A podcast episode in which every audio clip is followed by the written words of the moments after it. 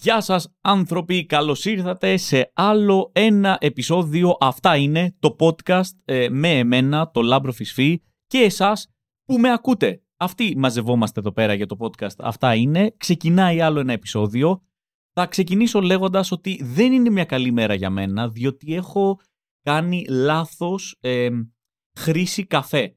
Δεν ξέρω αν ξέρετε ε, αυτή, για, για ποιο πράγμα μιλάω. Μιλάω ότι ουσιαστικά οι καφέδες για μένα είναι σαν να λέμε ενέργεια. Δηλαδή τους βάζω, τους χρονομετρώ, τους ρυθμίζω, ξέρω ακριβώς πότε πρέπει να πάρω το boost για να μπορέσω να βγάλω τη μέρα, διότι είμαι πλέον 40 χρονών, είμαι πατέρας δύο παιδιών, που σημαίνει ότι η μέρα μου ξεκινάει πολύ νωρίς και τελειώνει σχετικά αργά λόγω παραστάσεων. Οπότε οι καφέδες είναι συγκεκριμένοι, ρυθμισμένοι, δεν μπορώ να ξεπεράσω ένα συγκεκριμένο αριθμό γιατί μετά λογικά θα πάθω ανακοπή και σήμερα έχω κάνει λάθος υπολογισμό. Είναι μία από αυτές τις μέρες οι οποίες έκανα κατάχρηση του καφέ πολύ νωρίτερα από ό,τι έπρεπα, ε, από ό,τι έπρεπα, ορίστε, αυτά είναι τα άμα δεν πίνεις καφέ σωστά, από ό,τι έπρεπε και έχω φτάσει σε ένα σημείο τώρα που χρειάζομαι καφέ αλλά δεν μπορώ να πιω άλλο καφέ. Έχω εξαντλήσει τα κουπόνια καφέ μου μέσα στη μέρα. Οπότε δεν, δεν ξέρω πώς θα βγει το υπόλοιπο. Έχω παραέδωσα καφέ στο πρώτο κομμάτι της ημέρας μου Δηλαδή, η φάση μέχρι τις 12 είχα πιει ήδη τρεις. Και τώρα, τώρα τι; Τώρα ε, προσπαθώ απλά να κάνω πράγματα που θα με κρατήσουν ξύπνιο, όπως ξέρω εγώ να τρώω μήλο. Γιατί έχω ακούσει ότι το μήλο σε ξυπνάει καλύτερα από καφέ. Ή να ρίχνω χαστούκια στον εαυτό μου. Ή να μην τρώω. Γιατί άμα φά, παρένει, σε πιάνει ντάγλα και είσαι για, κατευθείαν για ύπνο. Οπότε, αφού δεν μπορώ να πιω καφέ, δεν θα φάω τουλάχιστον. Έτσι θα παραμείνω σε μια ισορροπία. Διότι έχω ξυπνήσει από τις 6 και 20 και έχει πάει όλο λάθος. 6 ε, και 20 λόγω των παιδιών εννοείται, δεν είμαι απλά τρελός που ξυπνάει στις 6 και 20. Για τη φίλη μου που ακούτε αυτό το podcast, να ξέρετε αν δεν έχετε παιδιά, ότι πρέπει να ξυπνάς νωρίς αν έχεις παιδιά που πηγαίνουν σχολείο. Εγώ ρύθμισα τα πράγματα στη ζωή μου έτσι, ώστε όλη μου η ζωή να είναι σχεδιασμένη για να μην χρειάζεται να ξυπνάω νωρίς. Γιατί το βασικό μου βάσανο στο σχολείο ήταν το πρωινό ξύπνημα. Όλες οι αποφάσεις που έχω πάρει στη ζωή μου, καριέρας ε, και γενικότερα οι αποφάσεις μου ήταν ώστε να μην χρειάζεται να ξαναξυπνήσω στις ώρες που χρειαζόταν να ξυπνήσω όταν πήγαινα σχολείο. Και όταν τελείωσε το σχολείο είπα τέλος. Αυτό ήτανε. Ο Λάμπρος δεν θα χρειαστεί να ξαναξυπνήσει νωρίς. Και μετά έκανα παιδιά. Και τα παιδιά μου πάνε σχολείο. Αυτό δεν το είχα υπολογίσει, καταλαβαίνετε δεν είχα υπολογίσει ότι μετά θα υπάρξουν άλλα 18 χρόνια όπου θα πρέπει ουσιαστικά να ξαναξυπνάω νωρίς για να πηγαίνουν τα δικά μου παιδιά σχολείο. Αυτό δεν μου το είπε κανείς. Αυτά τα ψηλά γράμματα στο συμβόλαιο γίνεσαι γονιός, δεν μου τα είπε ποτέ κανείς. Έπεσα στην παγίδα, η οποία δεν ήξερα ότι υπάρχει. Ήταν σαν κάποιος να είχε σκάψει μια λακκούβα τεράστια, να είχε βάλει αυτά τα φύλλα από πάνω και εγώ ραπ. Ε, αυτό είναι το ηχητικό εφέ που εγώ πέφτω. Το χειρότερο ηχητικό εφέ που έχει υπάρξει ποτέ έπεσα στην παγίδα και τώρα πρέπει να ξαναξυπνάω νωρίς στη ζωή μου. Και έχω κάνει λάθος και υπολογισμό στον καφέ. Δεν θα πάει καλά το πράγμα, το βλέπετε. Αλλά πάμε να το παλέψουμε, πάμε να το ξεκινήσουμε αυτό το επεισόδιο. Ευχαριστώ για άλλη μια φορά που είστε στην παρέα και πάμε να το ζήσουμε.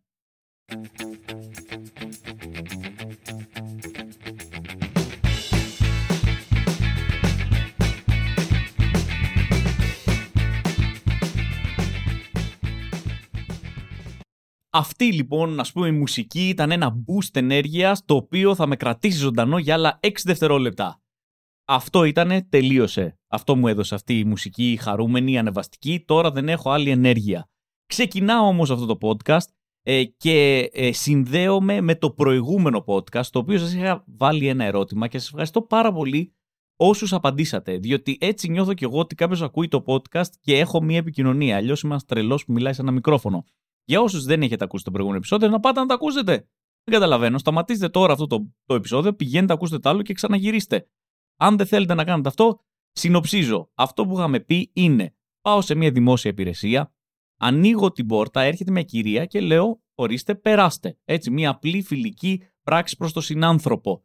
Εντάξει, και η κυρία αυτή μετά πάει στον κισέ και εξυπηρετείται πρώτη. Και το ερώτημα ήταν: Έπρεπε αυτή να εξυπηρετεί πρώτη ή έπρεπε εφού εγώ ήμουν πρώτος να πάω εγώ πρώτος, να μου πει εντάξει, μου κράτησες την πόρτα, αλλά εσύ ήσουν πρώτος, άρα εσύ να πας. Αυτό ήταν το ερώτημα. Έτσι, το οποίο ε, είχε πολλές απαντήσεις από εσάς και η αλήθεια είναι ότι διχαστήκατε. Κάποιοι είπατε όχι από τη στιγμή που άνοιξες, έδωσες τη σειρά σου. Γιατί από ό,τι φαίνεται σε μια δημόσια υπηρεσία η σειρά ξεκινάει από την πόρτα, ας πούμε. Έτσι, εκεί ορίζουμε το που ξεκινάει η σειρά. Άλλοι είπατε όχι, λάμπρο, ε, δεν ισχύει. Ε, άλλο το ανοίγω την πόρτα φιλικά, ας πούμε, ευγενικά για κάποιον, και άλλο το μετά μου παίρνει τη σειρά. Οπότε είχε ένα διχασμό αυτό το πράγμα. Κάποιος μου θύμισε και το καταπληκτικό, το οποίο το είχα ξεχάσει, αλλά ισχύει 100%. Το οποίο είναι όταν ουσιαστικά εσύ ανοίγεις την πόρτα για έναν άνθρωπο, περνάει αυτός ο άνθρωπος και μετά αρχίζουν και περνάνε άλλοι 10. Και εσύ απλά κρατάς την πόρτα και περνάει κόσμος. Και αυτός ο κόσμος αντιμετωπίζει σαν το θηρορό, σαν τον πορτιέρι, σαν εσύ ας πούμε να είσαι, ξέρω εγώ, ο, ο μέτρ στο ίκα ψυχικού, ας πούμε, ότι κρατάς εσύ την πόρτα. Καλησπέρα, καλώς ήρθατε. Έχουμε κάνει κρατησούλα, περάστε. Χαίρομαι πάρα πολύ που σας ξαναβλέπω εδώ. Είμαι το πρόσωπο του ΙΚΑ. Είμαι ο πρώτος άνθρωπος που σας υποδέχεται εδώ σε αυτό το ΙΚΑ. Περνάνε, περνάνε, δεν λένε καν ευχαριστώ γιατί νομίζουν ότι εσύ είσαι απλά ένας υπάλληλος εκεί πέρα που κάθεται και που κρατάει τις πόρτες. Πώς ας πούμε έχουν τα ξενοδοχεία πορτιέρι ή, ή αυτές οι πολυκατοικίες στη Νέα Υόρκη που μένουν όλοι οι πλούσιοι που έχουν έναν πολύ ωραίο εκλεπτισμένο κουστούμάτο πορτιέρι. Αυτό είσαι κι εσύ. Άρα διχαστήκατε λοιπόν. Δεν ξέρουμε αν πρέπει ε, να κρατήσεις τη σειρά σου ή από τη στιγμή που έδωσες ουσιαστικά τη σειρά σου σε κάποιον άλλον, αυτός τώρα έχει τη σειρά σου. Αλλά αυτό ανοίγει ένα μεγαλύτερο ερώτημα, φίλοι μου. Αυτό θέλω να αναπτύξω λίγο εδώ πέρα, γιατί νομίζω ότι ζούμε σε μια χώρα που πολλοί κόσμος έχει μπει στην κατάσταση ότι άμα κάνεις μια καλή πράξη, αυτή η πράξη δεν σου επιστρέφεται. Δηλαδή οι Ινδοί έχουν το κάρμα. Αυτή τη φιλοσοφία που λέει κάνε καλό και θα σου έρθει καλό. Κάνε εσύ τώρα καλό, θα το βρεις μετά το καλό. Στην Ελλάδα, από ό,τι φαίνεται αυτό δεν πολύ δουλεύει. Παίζει να είμαστε ας πούμε η χώρα η οποία κάπως καταφέραμε να κυρώσουμε το κάρμα.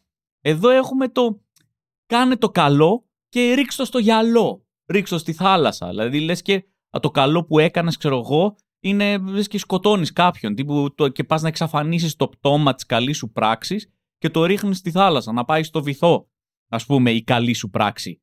Και άμα τώρα εσύ το ρίξες στο γυαλό, ουσιαστικά τι σου λέει ότι θα το πάρει η θάλασσα, θα αρχίσει να σβαρνιέται μέσα στα κύματα το καλό που εσύ έκανες. Κάποια στιγμή μπορεί κανένα κύμα να στο φέρει πίσω, αλλά εντάξει τώρα μην, μην το δέσουμε κιόλας, γιατί ξέρεις, η θάλασσα είναι μεγάλη, μπορεί να πάει σε κάποιον άλλον στην άλλη όχθη, να πάει σε καμιά άλλη ήπειρο. Οπότε μην περιμένεις και ιδιαίτερα πράγματα. Αλλά είναι λίγο προβληματικό αυτό το πράγμα, έτσι. Ξέρω ότι δεν κάνουμε κάτι καλό, γιατί ουσιαστικά περιμένεις αντάλλαγμα.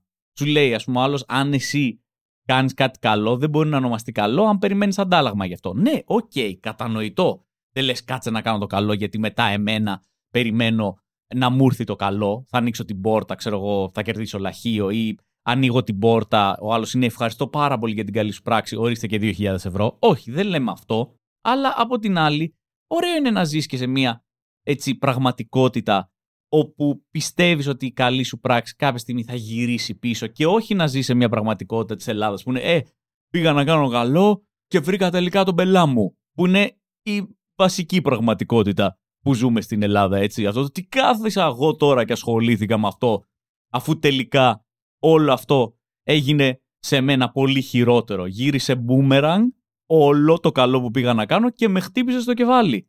Στην Ελλάδα παίζει αυτή η αγγλική φράση πιο πολύ. Αυτό το ε, καμία καλή πράξη δεν μένει ατιμόρυτη. Αυτό ίσως είναι ένα μότο που ταιριάζει πιο πολύ στην Ελλάδα. Άρα είμαστε μια χώρα η οποία ξέρω, έχει αναπτύξει το δικό της κάρμα, το αντικάρμα, που λογικό είναι να υπάρχει, γιατί αφού υπάρχει το κάρμα θα υπάρχει και το αντικάρμα. Έτσι στην Ελλάδα είναι το έκανες πολλά καλά στη ζωή σου. Ε, μαλακία στην επόμενη ζωή θα έχεις μετενσάρκωση που θα είναι κατσαρίδα. Ήσουν να ξέρω εγώ για την πάρτη σου, ήσουν να μαλάκα στη ζωή σου. Τέλεια. Η επόμενη σου μετενσάρκωση θα είναι, δεν ξέρω, πίγασο, μονόκερος, δηλαδή κάποιο πανέμορφο ζώο τέλος πάντων.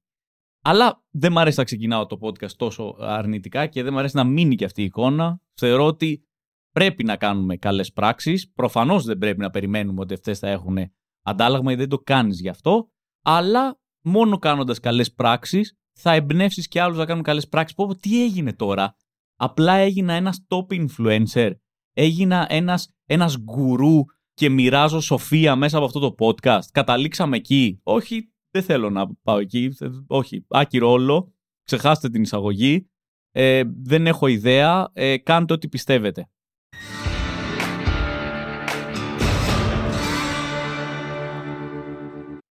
Λοιπόν, τι άλλο έχει γίνει την εβδομάδα που πέρασε στη ζωή μου; Πήγα για κούρεμα, μια διαδικασία την οποία ε, πάντα προσπαθώ να τρενάρω όσο πιο πολύ γίνεται. Αυτό και να πηγαίνω στον οδοντίατρο. Δηλαδή, στον οδοντίατρο, πούμε, ξέρεις, πρέπει να αρχίσει να πονάει ένα δόντι και άμα πονέσει ένα δόντι, τότε λες: Οκ, ήρθε η ώρα να μασάω μόνο από την άλλη πλευρά. Τώρα, να αρχίσει και πονάει δόντι και από την άλλη πλευρά, λες: Οκ, ήρθε η ώρα να περάσουμε μόνο σε υγρή τροφή. Τέλος τα στερεά. Δεν μασάω πλέον.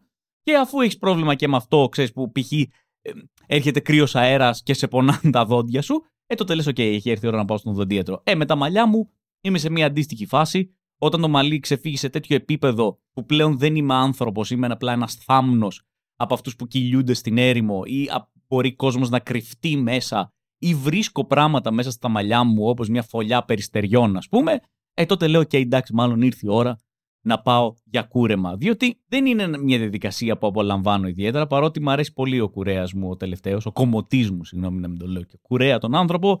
Αλλά είναι μια διαδικασία που δεν απολαμβάνω ιδιαίτερα. Κάθε φορά κάθομαι στην καρέκλα, κάθε φορά παίζει η ερώτηση, λοιπόν, τι θα κάνουμε, τι θα κάνουμε, κόψτα. Πώς, απλά κόψτα. Βάσει αυτό που βλέπεις, αφαίρεσε ένα κομμάτι του και άσε με μετά να φύγω δεν υπάρχει ούτε μία φορά στη ζωή μου που πήγα κάπου για κούρεμα, κάθισα και είπα θέλω να μου κάνεις το τάδε. Έτσι, γιατί δεν ξέρω καν και ποια είναι τα στυλ. Τίποτα ρε, ό,τι βλέπεις απλά κάνει το να είναι λίγο πιο μαζεμένο. Τι πιστεύει ο άλλος, θα σκάσω εγώ με αυτό το μαλλί και θα του πει τι κάνουμε σήμερα, τι κάνουμε, καπελάκι με ντεκαπάζ και κοτσιδάκι από την άλλη μεριά, ξέρω εγώ. Κόψτα. Έχει όλη τη, τη διαδικασία, αυτό που σου βάζουν το μανδύα και εσύ είσαι μέσα σε ένα μανδύα απόλυτα αν, ανήμπορος να κουνήσεις τα χέρια σου και ο άλλος κόβει τα μαλλιά σου, μετά σου δείχνει και με τον καθρέφτη το πίσω μέρος, το σβέρκο σου. Πολύ σημαντικό αυτό από ό,τι φαίνεται, οι άνθρωποι να δούμε πώς είναι ο σβέρκος μας. Ένα σημείο του σώματος το οποίο δεν βλέπουμε ποτέ στη ζωή μας, αλλά πρέπει για κάποιο λόγο να ξέρεις πώς είναι ο σβέρκος σου. Έκανε καλή δουλειά στο σβέρκο σου. Ο κόσμος που θα σε δει στις ουρές, ο κόσμος που κατά βάση σε βλέπει, ξέρω εγώ, από πίσω, θα βλέπει ένα ωραίο θέαμα δεν σου δείχνει τόσο πολύ τα πλαϊνά, τα μπροστά σου, λέει αυτά τα βλέπεις. Αλλά το σβέρκο, δε. Εδώ είναι όλη η μαγεία. Βλέπεις τι σου έκανα εδώ πέρα. Και παιδιά, το θέμα που θέλω να συζητήσω είναι ότι ο άνθρωπος με κούρεψε περίπου μία ώρα και 15 λεπτά. Όλο. Από λούσιμο μέχρι κούρεμα, μέχρι ξαναλούσιμο, μέχρι πιστολάκια, μέχρι δεν ξέρω τι άλλο μου έκανε. Μία ώρα και 15 λεπτά. Το οποίο είναι περίπου μία ώρα και 10 λεπτά παραπάνω από ό,τι ήθελα. Ο τύπος με κούρευε σαν να είμαι μπονζάι. Σαν να, σαν να είπε αυτό το δημιούργημα θα το καταθέσω κάπου. Θα το πάω σε μια έκθεση.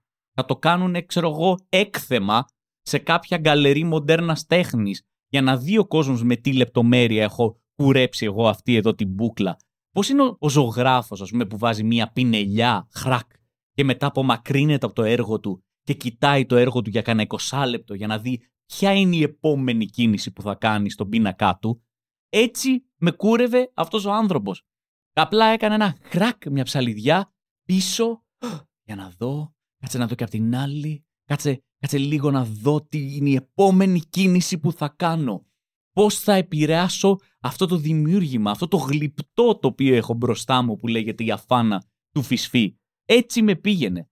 Έτσι. Ε, μία ώρα και 15 λεπτά. Και δεν είναι ότι δεν εκτιμώ την προσοχή που έδειξε στο μαλλί μου, έτσι. Προφανώς, ασχολείσαι τόση ώρα με το μαλλί μου, είναι, δεν έχει ασχοληθεί άνθρωπος. Εγώ δεν έχω ασχοληθεί τόση ώρα με το μαλλί μου, αλλά η αλήθεια είναι ότι αν κάποιος μπορούσε να με κουρέψει σε πέντε λεπτά, ίσως να πλήρωνα και παραπάνω.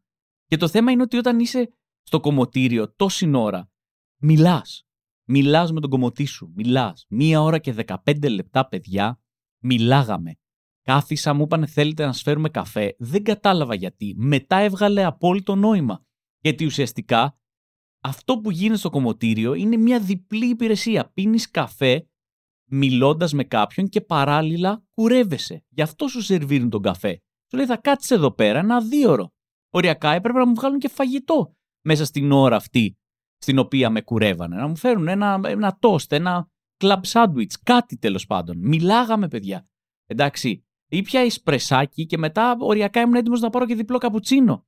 Σε φάση, μάλλον το χρειάζομαι. Και μιλάγαμε για οτιδήποτε. Αυτό είναι το θέμα. Δηλαδή, όταν μιλάς τόση ώρα με κάποιον, πιάνεις τα πάντα. Οτιδήποτε από το, το, τις αξίες της κοινωνίας μας μέχρι τον καιρό και από το TikTok μέχρι τα παιδικά μας χρόνια. Έχω να πιω τέτοιο καφέ και να μιλήσω έτσι με άνθρωπο, ξέρω εγώ από τότε που ήμουν φοιτητής. Τέτοιες συζητήσεις, τέτοιες αναλύσεις, τέτοια άνεση χρόνου να πω και να πω κάθομαι εδώ ρε και μια μισή ώρα θα τα πούμε όλα. Θα μου μιλήσεις για τις απόψεις σου, θα σου μιλήσω εγώ για τις δικές μου, θα αναλύσουμε πράγματα, θα πούμε τις φράσεις συμφωνούμε ότι διαφωνούμε, θα γίνει όλο αυτό το κομμάτι. Οριακά, αλήθεια τώρα, δηλαδή, από τα φοιτητικά μου χρόνια παίζει να το έχω ζήσει αυτό. Υπάρχουν οι κολλητοί μου άνθρωποι, οι φίλοι μου, σε καμία περίπτωση τα τελευταία, ξέρω 7-8 χρόνια δεν έχω κάτσει μαζί τους μία ώρα και 15 λεπτά να μιλήσουμε τόσο πάνω στα πάντα. Και ωραία ήτανε. Τελικά μια χαρά ήτανε. Οπότε έχω και μια επιχειρηματική ιδέα έτσι για αν μας ακούει κάποιος και ψάχνει την επόμενη startup, το επόμενο cool πράγμα που μπορεί να λανσάρει για, για τον κόσμο. Έτσι, θεωρώ ότι θα έπρεπε να υπάρχουν κομμωτήρια στα οποία μπορείς να κανονίσεις ραντεβού κουρέματος μαζί με κολλητό σου Εντάξει, αλλά να είναι ε, φορμαρισμένο, ε, δηλαδή να είναι τα. Καταλάβατε, να είναι τα. Ε, οι σταθμοί κουρέματος απέναντι ο ένας από τον άλλον, τραπεζάκια ανάμεσα, καφέδες, δύο άτομα να σας κουρεύουν παράλληλα και εσείς να τα λέτε. Να μην μιλάς με τον κουρέα σου, να μιλάς με τον κολλητό σου την ώρα που σε κουρεύουν δύο άνθρωποι, δύο σε ένα. Και βρίσκεσαι με τους κολλητούς σου και τα λες και κουρεύεσαι. Νομίζω καταπληκτική ιδέα, άρα, έτσι, patent pending, αν θέλετε, σας τη δίνω. Ε, το μόνο που ζητά ο Dragons είναι απλά ένα 80% της εταιρείας για 2 εκατομμύρια ευρώ. Μια απόλυτα ρεαλιστική έτσι, προσφορά. Νομίζω ότι συμφωνούμε ότι είναι τέλειο. Θεωρώ ότι είστε όλοι μέσα, έτσι; Όχι, καλά, δεν πειράζει.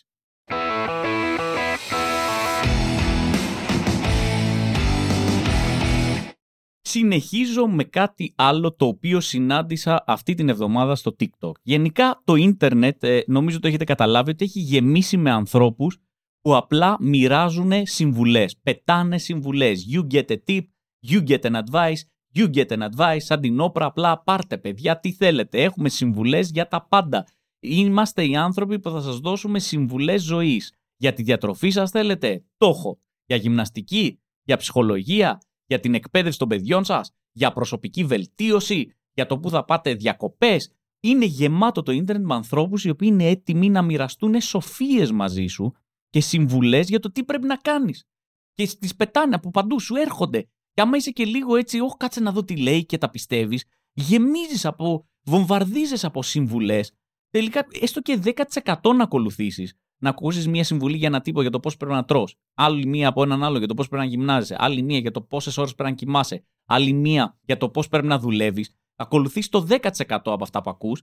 Βασικά παρατάς τη δουλειά σου γιατί δεν έχει νόημα. Γιατί αυτό απαιτεί, όλες αυτές οι συμβουλές απαιτούν, ξέρω εγώ, 28 ώρες την ημέρα για να τις πραγματοποιήσεις και πρέπει να κάνεις μόνο αυτό. Το τελευταίο λοιπόν που άκουσα, που έσκασε στο TikTok, οπότε είναι σίγουρα έγκυρο, Sky τύπος παιδιά με ρούχα γιατρού, Αμερικάνος, ξέρετε με αυτή την ποδιά που φορείς και ο George Clooney, ξέρετε αυτό το θαλασσομπλε, δεν ξέρω τι είναι, το τύπου λαδόκολα μπλε γιατρού, αυτό το ε, ολόσωμη φόρμα ε, σακούλα σκουπιδιών μπλε, δεν ξέρω τι είναι. Οπότε με το που το βλέπω εγώ αυτό λέω εντάξει καλά, ε, ο άνθρωπος βλέπεις τι φοράει. Αυτό, αυτό ξεκάθαρα μας δείχνει το κύρος, το στάτους του, τη σοφία του. Αυτά, αυτά, τα ρούχα δεν τα δίνουν σε οποιονδήποτε. Δεν είναι ένα ρούχο το οποίο μπορείς να το πάρει οποιοδήποτε να το φορέσει. Αυτό τα φοράνε μόνο οι γιατροί. Και για να τα πάρουν πρέπει να κάνουν τουλάχιστον 7 χρόνια, ας πούμε, ε, σπουδές. Δεν είναι ότι μπορεί να πας κάπου να το πάρεις σαν κουστούμι, να το φορέσεις και μετά να βγεις στο TikTok και να πεις Είμαι γιατρός, πάρτε αυτή τη συμβουλή και ακολουθήστε τι. Άρα, λέω, ο άνθρωπος ξέρει τι λέει. Και ξεκινάει, παιδιά, να μας πει τη δική του συμβουλή που πιστεύει ότι πρέπει να μοιραστεί με όλο τον κόσμο και εμείς πρέπει να την ακολουθήσουμε και λέει μια συμβουλή με απόλυτη σιγουριά. Αυτή τη σιγουριά, ρε παιδί μου, σαν να σου λέει ένα ξεκάθαρο fact. Σου λέει, ξέρω εγώ, η γη γυρίζει γύρω από τον ήλιο. Τέλος. Δεν, δεν μπορεί κανείς να το αμφισβητήσει. Η βαρύτητα μας κρατάει στη γη. Τέλος. Ποιος θα μου το αμφισβητήσει αυτό; Η γη είναι στρογγυλή. Οκ, αυτό ίσως μπορούν να το αμφισβητήσουν διάφοροι άνθρωποι, αλλά δεν είναι εκεί το θέμα μας. Το θέμα μας είναι η σιγουριά με την οποία ο άνθρωπος πέταξε την εξής συμβουλή. Και μας λέει, ξέρετε, λέει, ε, ερώτηση, ξέρετε ότι χρειαζόμαστε 8 αγκαλιές τη μέρα. Τι λες ρε φίλε; Ξαφνικά το πέταξε και το εγκέφαλός μου εξεράγει. Πώς τα πετάς έτσι αυτά τα πράγματα; Είμαι 40 χρονών και μου μιλάς εσύ τώρα ξαφνικά και μου λες ότι εγώ χρειάζομαι 8 αγκαλιές τη μέρα, ότι έχω ζήσει 40 χρόνια της ζωής μου με λιγότερες αγκαλιές και μου το πετάς έτσι αυτό. Κάτσε, πες παιδιά, καθίστε λίγο κάτω, ηρεμήστε λίγο, θέλω λίγο να, να πάρετε μια βαθιά ανάσα γιατί θα μοιραστώ μαζί σας κάτι το οποίο θα συγκλονίσει τον κόσμο σας. Και όχι απλά παιδιά 8 αγκαλιές τη μέρα. Ο τύπος συμπληρώνει ότι χρειάζεσαι 8 αγκαλιές τη μέρα μόνο και μόνο για συντήρηση. Δηλαδή μόνο και μόνο για να κρατάς τον εαυτό σου σε μια βασική κατάσταση. Εντάξει. Ίσα ίσα δηλαδή για να τη βγάζεις. Ας πούμε εκεί που είσαι χρειάζεσαι 8 αγκαλιές τη μέρα. Το ξέρατε; Πού να το ξέρω ρε TikTok; Πού να το ξέρω γιατρέ; Είσαι με τα καλά σου. 8 αγκαλιές τη μέρα για να επιβιώσουμε λέει. Χρειαζόμαστε 4.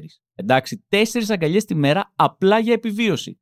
Δεν ξέρω αν κάποιες μέρες, ας πούμε, κάποιοι από εσάς νιώθετε ότι δεν την παλεύετε νιώθετε ότι μπορεί να έρθει το τέλος, ότι δεν θα τα καταφέρετε. Έχετε σκεφτεί ότι μπορεί εκείνη τη μέρα να μην έχετε αγκαλιάσει κανέναν ή να μην σας έχει αγκαλιάσει κανείς; Μήπως φταίει αυτό. Μήπως δεν φταίει, ξέρω εγώ, ότι είσαστε άρρωστοι ή ότι. Δεν ξέρω. Γιατί χωρίς φαγητό, ας πούμε, αντέχεις εβδομάδες. Χωρίς νερό, αντέχεις μέρες. Αλλά χωρίς αγκαλιές, παιδιά καταλαβαίνετε ότι παίζει να μην βγάλετε δεύτερη μέρα; Δεν ξέρω τώρα πόσο σοβαρά τα παίρνετε σε αυτά. Γιατί σας ξαναλέω, ο άνθρωπος φορούσε την τη μπλε τη ρόμπα την μπλε τη σακουλορόμπα του γιατρού. Ο άνθρωπος ήξερε τι έλεγε. Εντάξει, άρα τέσσερις αγκαλιές απλά για επιβίωση. Δεν έχω ιδέα πώς έχω φτάσει μέχρι τα 40 μου. Γιατί σίγουρα τέσσερις αγκαλιές τη μέρα παίζει να μην έχω κάνει ούτε μία μέρα στη ζωή μου. Δηλαδή, τι να σου πω, στο γάμο μου παίζει να έκανα τέσσερις αγκαλιές. Εκεί. Μέχρι εκεί. Όλες τις άλλες μέρες παίζει ότι είμαι σε 0,5 μέσο όρο. Μαξ μία αγκαλιά. Τι να πω δεν είχα ιδέα ότι ουσιαστικά κάθε μέρα έκανα οριακά απόπειρα αυτοκτονίας, έτσι. Γιατί έτσι ζω τη ζωή μου, στα άκρα. Άμα δεν αγκαλιάζω, είναι σαν να λέω: Παιδιά, συγγνώμη, αλλά εγώ νομίζω ότι μάλλον δεν είμαι πλέον για αυτή τη ζωή. Είναι ώρα να φεύγω. Ε, αντίο, κόσμε, να σε αγκαλιάσω. Όχι, μην με αγκαλιάσεις. Δεν με αγκαλιάσεις. Δεν θέλω να συμπληρώσω τέσσερις αγκαλιές τη μέρα για επιβίωση. Είμαι οριακά για να φεύγω από εδώ. Αλλά θα μου πείτε, Λάμπρο, Τέσσερις αγκαλιές είναι για επιβίωση. OK. Okay. Οχτώ αγκαλιές είναι για συντήρηση. Για εξέλιξη, όπως ε, έτσι το ονόμασε και ο γιατρός, πόσες αγκαλιές πρέπει να κάνουμε Λάμπρο; Άμα θέλουμε δηλαδή να βελτιώσουμε την κατάστασή μας, όχι απλά να επιβιώσουμε ή να συντηρηθούμε. Ε, λοιπόν, φίλοι μου, είναι 12 την ημέρα. Φάτε το. 12 αγκαλιές την ημέρα. Πώς θα πω, σβήστε ό,τι έχετε βάλει στην ατζέντα σας. Clear your schedule quit from your job, έχετε οικογένεια, παρατήστε τη, εκτός αν ξέρω, την αγκαλιάζετε, δεν ξέρω. Αφήστε ό,τι έχετε προγραμματίσει για το μέλλον και για την καθημερινότητά σας και ξεχυθείτε έξω και απλά αρχίστε να αγκαλιάζετε κόσμο. Εντάξει. Ό,τι έχετε. Κοπέλα, αγόρι, τους γονείς σας, τα παιδιά σας. Okay. Και μετά άλλους 7 άσχετους. Γιατί τόσα είναι, έτσι. Έχετε φίλο, γονείς, πες την καλύτερη δύο, παιδιά, ας βάλουμε και από εκεί δύο, πέντε. Χρειάζεσαι άλλες 7 αγκαλιές, φίλε και φίλοι που με ακούς αυτή τη στιγμή. Πήγαινε στη δουλειά σου, αγκάλιασε το αφεντικό σου, αγκάλιασε τους συναδέλφους σου. Πήγαινε στο φούρναρι, αγκάλιασε τον γι' αυτόν. Πήγαινε στον μπακάλι, τον περιπτερά, τον περαστικό, τον αστυνομικό που θα σε συλλάβει επειδή λογικά αγκαλιάζεις άσχετο κόσμο. Αγκάλιασε τον και αυτόν. Μετά θα σου βάλει φυλακή με τον τύπο που θα στο κελί. Αγκάλιασε τον και αυτόν. Ακόμα ψάχνουμε αγκαλιές, δεν έχουμε φτάσει νομίζω στο 12 και έτσι θα βελτιωθείτε. Εντάξει. Και φυσικά, όπως μας είπε και ο γιατρός, να μην το ξεχάσω και αυτό γιατί είναι πολύ σημαντικό, μπορείτε να αγκαλιάζετε και ζώα. Εντάξει. Ζώα εννοώ κανονικά ζώα, όχι αυτό που λες ζώων. Πρεζών. Όχι αυτό το ζώο, το κανονικό ζώο. Μια σκύλο, μια γάτα. Δεν έχετε; Πηγαίνετε σε αδέσποτα. Στο δρόμο. Όλοι δεν έχετε στο, στο δρόμο σε ένα από αυτά τα σκυλιά τα οποία τα βλέπετε και λέτε εντάξει. Λυσασμένο σκυλί, το βλέπω, στάζει από το στόμα αφρού βγάζει. Λογικά έχει έξι αρρώστιες που δεν έχει ανακαλύψει ακόμα ο πλανήτης. Αυτό. Πηγαίνετε, και αγκαλιάστε το, να ρισκάρετε φυσικά, αλλά η ανταμοιβή είναι μεγάλη παιδιά. Εντάξει, αυτό που θα κάνετε δεν είναι απλό. Δυναμώνετε το ανοσοποιητικό σας σύστημα. Εντάξει, αυτό μας λέει ο γιατρός. Αυτό δεν, δεν είναι έτσι απλά αγκαλιάζουμε. Ε, ε, κάποιοι πάνε και παίρνουν βιταμίνη C. Όχι. Κάποιοι πάνε και παίρνουν κάτι άλλες καραμέλες με μουρουνέλο, δεν ξέρω τι. Ξεχάστε τα όλα αυτά, παιδιά. Νιώθετε η οσούλα με ένα μπούκομα να έρχεται, τα λεμά σα, λίγα δέκατα, γρήγορα, έξω. Αγκαλιάστε κόσμο. Και έτσι, όμως αγκαλιάζετε τον κόσμο, θα γίνουν δύο πράγματα. Θα δυναμώσετε εσείς το ανοσοποιητικό σας σύστημα και, ακόμα πιο σημαντικό, θα περάσετε την ίωση που πιστεύουμε ότι έχετε σε άλλους. Πλέον δεν θα είστε μόνοι, θα κολλήσετε και άλλους 12 ανθρώπους ή ζώα. Σας ξαναλέω, αυτά τα πράγματα τα έμαθα από έγκυρη πηγή που είναι το TikTok, από έναν τύπο που φορούσε στο γιατρού και όπως μας είπε λεγότανε Robert Singleton ο δεύτερος. Αν ήσασταν σκεπτικοί και λίγο σε μία αντίδραση του στυλ λάμπρο εγώ αυτά δεν τα πιστεύω αυτές τις βλακίες που εσύ μου μεταφέρεις που είπε ο γιατρός εγώ δεν τα υποστηρίζω, δεν θα τα ακολουθήσω θεωρώ ότι όταν σας είπα ο δεύτερος ε, νομίζω τώρα ότι τελείωσε το θέμα, εντάξει. Τι θέλετε να μου πείτε τώρα, ότι δεν εμπιστεύεστε έναν άνθρωπο που στον τίτλο του έχει το ο δεύτερος, the second. Ε, είναι, αυτό είναι τίτλο σεβασμού. Είναι πώς είναι το Sir, έτσι στην Αγγλία, Sir Anthony Hopkins. Πώς είναι το Kir στην Ελλάδα ή το Μάστρο, Κυρ Γιώργο Μαστρονίκο, έτσι. Όταν τα ακούς αυτά, επιτέλους, λες, μιλάω ρε παιδί μου με σωστό επαγγελματία, ο Μαστρογιάννης. Εντάξει, άμα είναι ο Μαστρογιάννης θα μου φτιάξει τα τραυλικά, εννοείται άμα είναι ο Μπαρμπαγιώργος, ο Κυρκώστας, αυτά είναι ε, τίτλοι που γονατίζεις και φέρουν σπαθί και σε σταυρώνουν και σου λένε σήκω, τώρα είσαι Μαστρογιάννης, τώρα είσαι Μπαρμπακώστας, τώρα είσαι Κυρνίκος, είσαι επιτέλους, έχεις τίτλο σεβασμού. Έτσι και το Singleton ο δεύτερος που ακούγεται και σαν ουίσκι. Λοιπόν, αγκαλιάστε κόσμο ε, για να σωθείτε. Αυτό είναι το, το, το νόημα ή επίσης το άλλο νόημα είναι μην ακολουθείτε τις συμβουλές που πετάνε οι άνθρωποι σε όλο το ίντερνετ.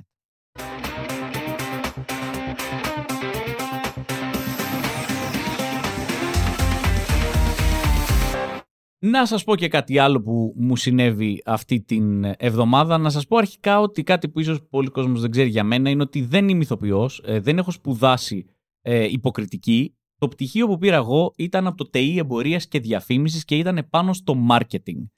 Κάτι το οποίο κατάλαβα εξ αρχής και πάρα πάρα πολύ γρήγορα ότι συχαίνομαι. Παρότι πήγα για να το σπουδάσω, παρότι νόμιζα ότι το πιο δημιουργικό πράγμα που μπορείς να σπουδάσεις είναι η διαφήμιση, πολύ γρήγορα κατάλαβα ότι δεν υπάρχει κάτι να με εκνευρίζει όσο οι διαφημίσεις. Δεν τις αντέχω. Δεν μπορώ να βλέπω διαφημίσεις. Ε, κριντζάρω, ξενερώνω, εκνευρίζομαι. Οπότε ξεκάθαρα αυτός ο χώρος δεν ήταν για μένα και χαίρομαι που έφυγα. Όμως οι διαφημίσεις, παιδιά, είναι μέρος ζωής μας αναγκαστικά πετυχαίνεις διαφημίσεις, σε βομβαρδίζουν από παντού. Και το τελευταίο κομμάτι το οποίο με έφερε στα όρια μου ήταν πριν κάτι μέρες που έκανα μια παραγγελία από τη γνωστή πλατφόρμα eFood. Εντάξει, δεν είναι διαφημιστικό αυτό και θα το καταλάβετε πολύ σύντομα γιατί δεν είναι διαφημιστικό. Δεν ήθελα αρχικά να παραγγείλω από το eFood.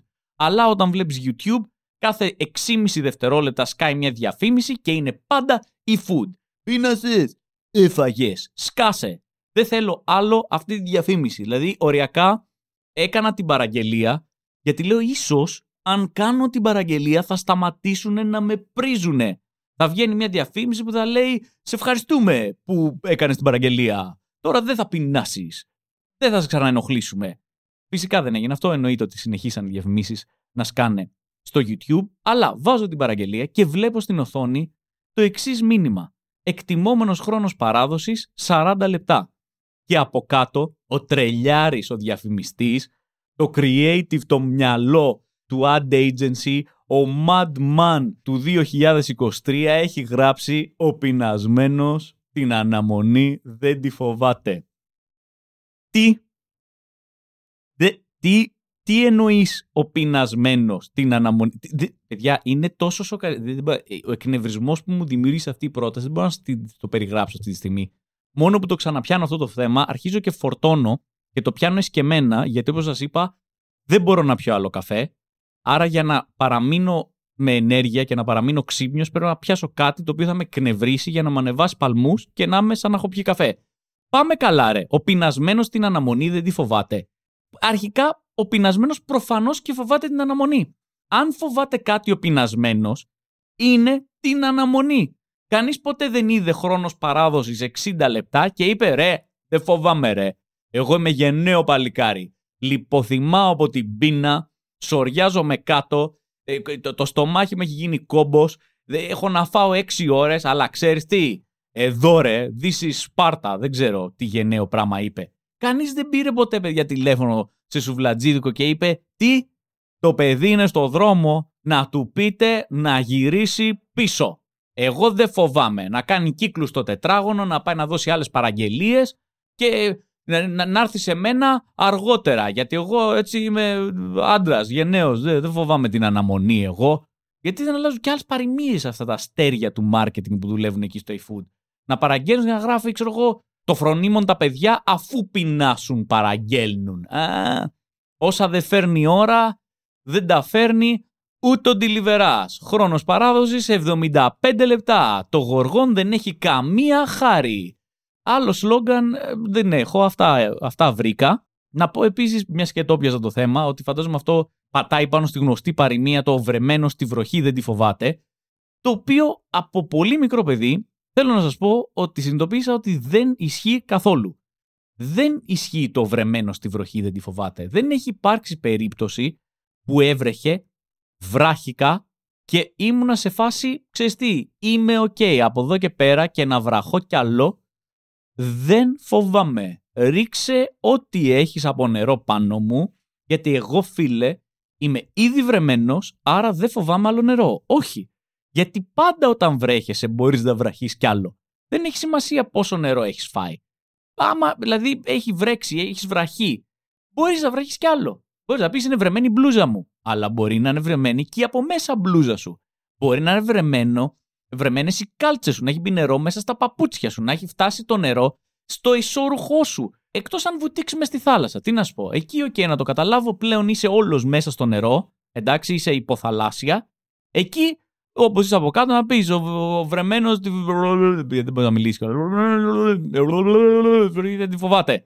Εκεί, εντάξει, σε οποιαδήποτε άλλη περίπτωση, όσο και να έχεις βραχή, φοβάσαι όσο και να έχεις βραχή, αν έρθει κάποιος και σου πει πάρε μια ομπρέλα, δεν θα πεις Όχι, ρε φιλέ, δεν με βλέπεις. Έχω βραχή εγώ, δεν φοβάμαι.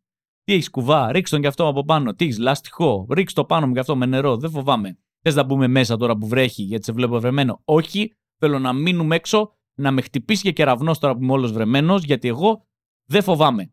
Εντάξει. Εκεί εμπνεύστηκε λογικά ο άνθρωπος και οι δύο παροιμίες είναι λάθος. Η παροιμία και η άλλη βλακεία που σκέφτηκε ο διαφημιστής. Ε, και αυτά. Εκνευρίστηκα, είδατε, μια χαρά, ανέβασα βαλμούς. Είμαι εντάξει τώρα. Ευχαριστώ.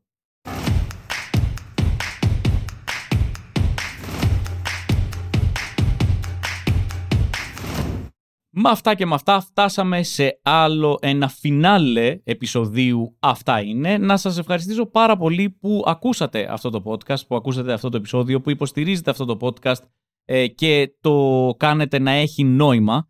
Γιατί όπως είπα και στην αρχή, αλλιώς είμαι απλά ένας τρελός ο οποίος μιλάει σε ένα μικρόφωνο μόνος του σε ένα δωμάτιο. Ε, μπορείτε να ακούσετε το podcast στις πλατφόρμες τις γνωστές, να το πείτε και στους φίλους σας, να το πείτε και σε αυτούς που δεν είναι φίλοι σας. Ε, Επίσης, μπορείτε να επικοινωνείτε μαζί μου μέσα από οποιοδήποτε social media διαλέξετε, αλλά αν δεν είστε από τους ανθρώπους που δεν έχουν social media, γιατί παίρνω μηνύματα και από τέτοιους ανθρώπους και το χαίρομαι πάρα πολύ, γιατί είναι οι πιο πολλοί νέοι άνθρωποι, το οποίο μου αρέσει πολύ να ακούω, είμαι 26 χρονών και δεν έχω social media, Μπορείτε να επικοινωνείτε μαζί μου μέσα από το τηλέφωνό μου, το οποίο είναι πλάκα κάνω. Συγγνώμη, δεν θα σας δώσω το τηλέφωνό μου, αλλά μέσα από το site μου, το οποίο είναι labrosfisfis.com. Ε, να σας πω κιόλας έτσι να κάνω ένα μικρό πλαγκάρισμα, ένα μικρό σπαμάρισμα, ότι στις 25 Δεκεμβρίου του 2023, ναι σωστά, τα Χριστούγεννα, θα έχω μία παράσταση πολύ σημαντική για μένα στο Christmas Theater και λέγεται «Στα Μπετά» είναι ουσιαστικά η work in progress παράστασή μου, δηλαδή η παράσταση που δοκιμάζω τα κείμενα της νέας μου παράστασης. Είναι η παράσταση που θα χτίσει την παράσταση την καινούρια, η οποία ετοιμάζεται, είναι ο τέταρτος μου ε, μονόλογος, το τέταρτο μου solo show. Είναι μια πάντα πολύ ιδιαίτερη βραδιά, η βραδιά όταν δοκιμάζεις καινούργια κείμενα, ε, διότι αρχικά έχει πάντα αυτό το ότι δεν ξέρεις ακριβώς τι θα δουλέψει. Διότι στην κομμωδία, σε περίπτωση που δεν το ξέρετε, Το κοινό είναι αυτό που σου λέει τι θα δουλέψει. Μόνο σου στο σπίτι, με τη γάτα σου και δεν ξέρω τη, τη γυναίκα σου ή κάποιον, δεν μπορείς να καταλάβεις τι δουλεύει και τι δεν δουλεύει. Μόνο αν μαζέψεις κόσμο, καταλαβαίνεις, γιατί η κομμωδία είναι διάλογος, δεν είναι μονόλογος. Εμείς λέμε πράγματα, εσείς γελάτε ή δεν γελάτε. Και έτσι μετά αποφασίζουμε ποια πράγματα αξίζουν να μπουν στην, τελευταία, στην τελική μορφή της παράστασης, ποια χρειάζονται δουλειά, διόρθωση, ξαναγράψιμο. Ε, και είναι μια μαγική βραδιά γιατί η αλήθεια είναι ότι ο ενθουσιασμός ενός κομικού όταν λέει για πρώτη φορά τα κείμενά του είναι κάτι το οποίο δυστυχώς δεν μπορείς να το επαναλάβεις ξανά. Δεν είναι κάτι που τεχνητά μπορείς να το φτάσεις ποτέ εκεί. Όσο και αν αυτό είναι η προσπάθεια, όσο και αν η προσπάθεια είναι κάθε φορά που λες το μονόλογό σου, ο μονόλογός σου να είναι σαν να το λες πρώτη φορά, ε, δυστυχώς ποτέ δεν είναι 100% σαν την πρώτη φορά. Ο ενθουσιασμός ενός κομικού που πρώτη φορά μοιράζεται με όλη την ανασφάλεια ε, και την περιέργεια και το άγχος στα κείμενά του είναι κάτι μοναδικό. Σίγουρα, για να είμαστε απόλυτα ειλικρινείς, δεν μπορώ να σας πω ότι θα είναι η καλύτερη παράσταση που θα έχετε δει ποτέ, διότι όπως σας είπα, δοκιμάζουμε νέο υλικό. Αλλά σίγουρα θεωρώ ότι θα είναι μια πολύ ιδιαίτερη εμπειρία. Άρα, 25 Δεκεμβρίου, Christmas Theater, αφού φάτε τις γαλοπούλες σας, ζήσετε το οικογενειακό τραπέζι, ζήσετε τον κλασικό τσακωμό με όλο το σόι, φύγετε και ελάτε να περάσουμε ωραία το τελευταίο κομμάτι αυτής της ημέρας ε, με την παράσταση στα μπετά. Μπορείτε να προμηθευτείτε τα εισιτήριά σας από το more.com και ελπίζω να δω κάποιους από εσά εκεί. Ξέρω ότι κάποιοι δεν είσαστε στην Αθήνα, αλλά είμαι σίγουρος ότι όταν η παράσταση αυτή ολοκληρωθεί και πάρει το δρόμο της, θα κάνει και την περιοδία και θα έρθει και στα δικά σας ε, μέρη. Και πάλι ευχαριστώ που ακούσατε το podcast. Τα λέμε την επόμενη εβδομάδα.